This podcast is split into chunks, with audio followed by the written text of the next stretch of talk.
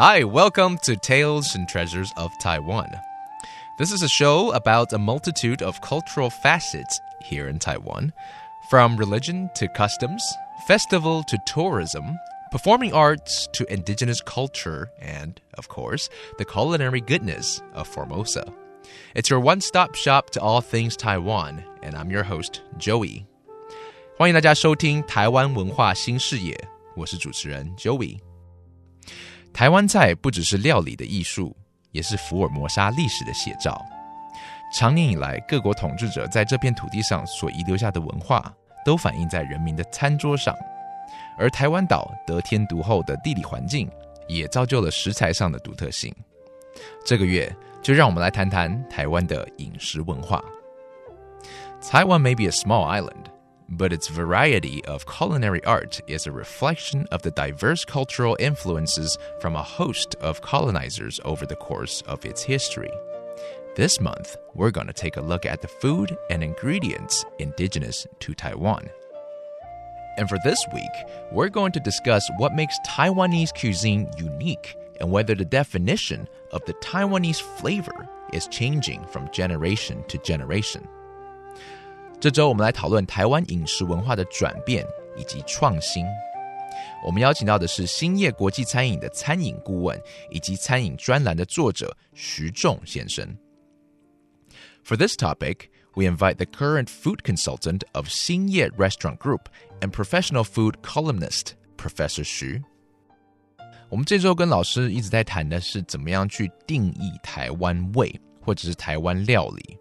那请问台湾味是一个会跟着时代改变的东西吗？光是一个白斩鸡就可以谈很久了。嗯，大概有哪一些要看的？白斩鸡你觉得应该要肉鸡还是土鸡？土鸡。哦，那为什么不能用肉鸡？土鸡肉质比较好。哦，对。那基本上用土鸡，你觉得应该要性成熟前、性成熟后？那我为什么问这一些？就是在于说，呃，一样是把鸡。在水里面煮熟，嗯，这样的菜在很多地方都有，海南鸡饭、海南鸡也是嘛，文昌鸡也是嘛，都是嘛。嗯，可是你会发觉，许多国家的鸡它吃了其实是嫩，只有台湾在吃咬劲。嗯，可是吃咬劲这件事，你最欣赏的是它的咬劲，还是肉味，还是皮香？好，那你要怎么把它做出来？那做出来的时候，你会发觉公鸡跟母鸡就有差了。嗯，你要选公鸡或选母鸡。当我们很努力在谈这些，谈谈谈谈，有一次在个会议里面谈，有一个七年级的厨师就举手，呃，他不是针对我，他针对另外一个老师啊。他说：“哎，你们讲这些哦，我们都认同哦。唯一的问题是，站在我们七年级生哦，肉鸡才是我们认可的台湾味。”我说：“为什么？”他说：“因为我们都吃鸡排长大的。”嗯，哦，你们这些人在谈这个土鸡，你们以前吃半年的，现在去哪里找半年的啊？哦，现在能够找到八十天就不错了，哦，能找九十天就很好了，哦，那大家又嫌贵又干嘛的？所以，哎，你有没有想过一件事啊？或许现在你会觉得七年级在 fight 你们这些老人，你们老人很不爽，哦，说把我们的价值观推翻。但等七年级变成老人的时候，搞不好新时代也会 fight 他的价值观了。嗯。那他就说，所以你一昧的去教人家欣赏你们的价值观，认为你们才是对的，这样子这件事情不太对。嗯，然后你在听了，你觉得他讲的也不是没道理。对，啊，可是当我们不要让一个东西失传的时候，我们也只好持续的不断的去 fight。对，啊，那在 fight 的过程，究竟是我们会被淘汰，还是事情会被保持？这就很难讲。嗯哼，OK，对，这蛮有趣的。因为老师，我跟你讲，其实。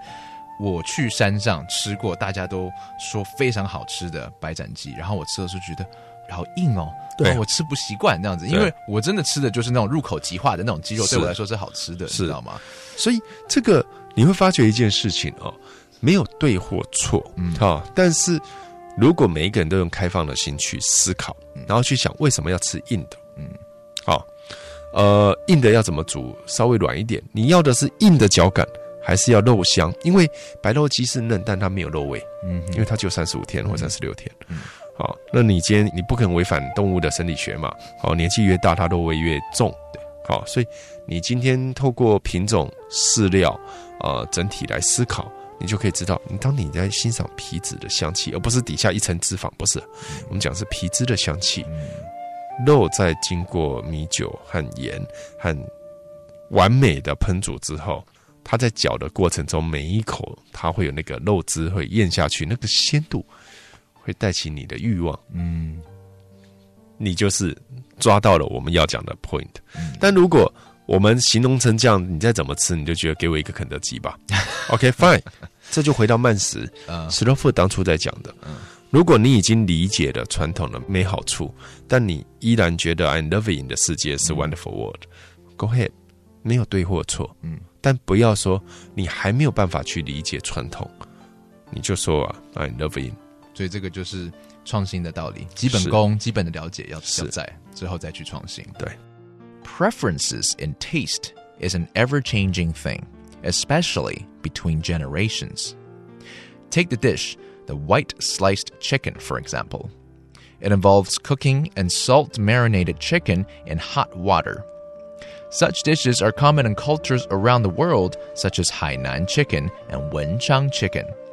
For the feature ingredient, people in Taiwan generally prefer free range chickens with their firm and chewy flesh, while many other cultures prefer boilers, raised for meat production, for their tender, melt in your mouth texture. But Taiwan's chicken preferences may be changing, as people in their 30s grew up eating tender chicken. Chicken fingers, chicken nuggets, many of these now common foods are what younger food consumers are used to.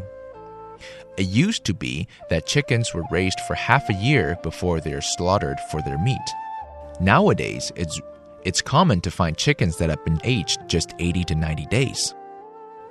While it is important to preserve traditional dishes and taste, simply teaching the younger generation to admire such things may not be the most effective way to pass on knowledge. A more effective method may be to approach food with the belief that there is no right or wrong. Everyone should keep an open mind to admire different attributes. This approach also creates a solid base of knowledge and experience for creativity to grow. That's it for our conversation today about the change in the taste of Taiwanese flavor. Tomorrow, we'll talk about innovation and appreciation of Taiwanese cuisine. This is another Tales and Treasures of Taiwan. I'm Joey. Have a good night.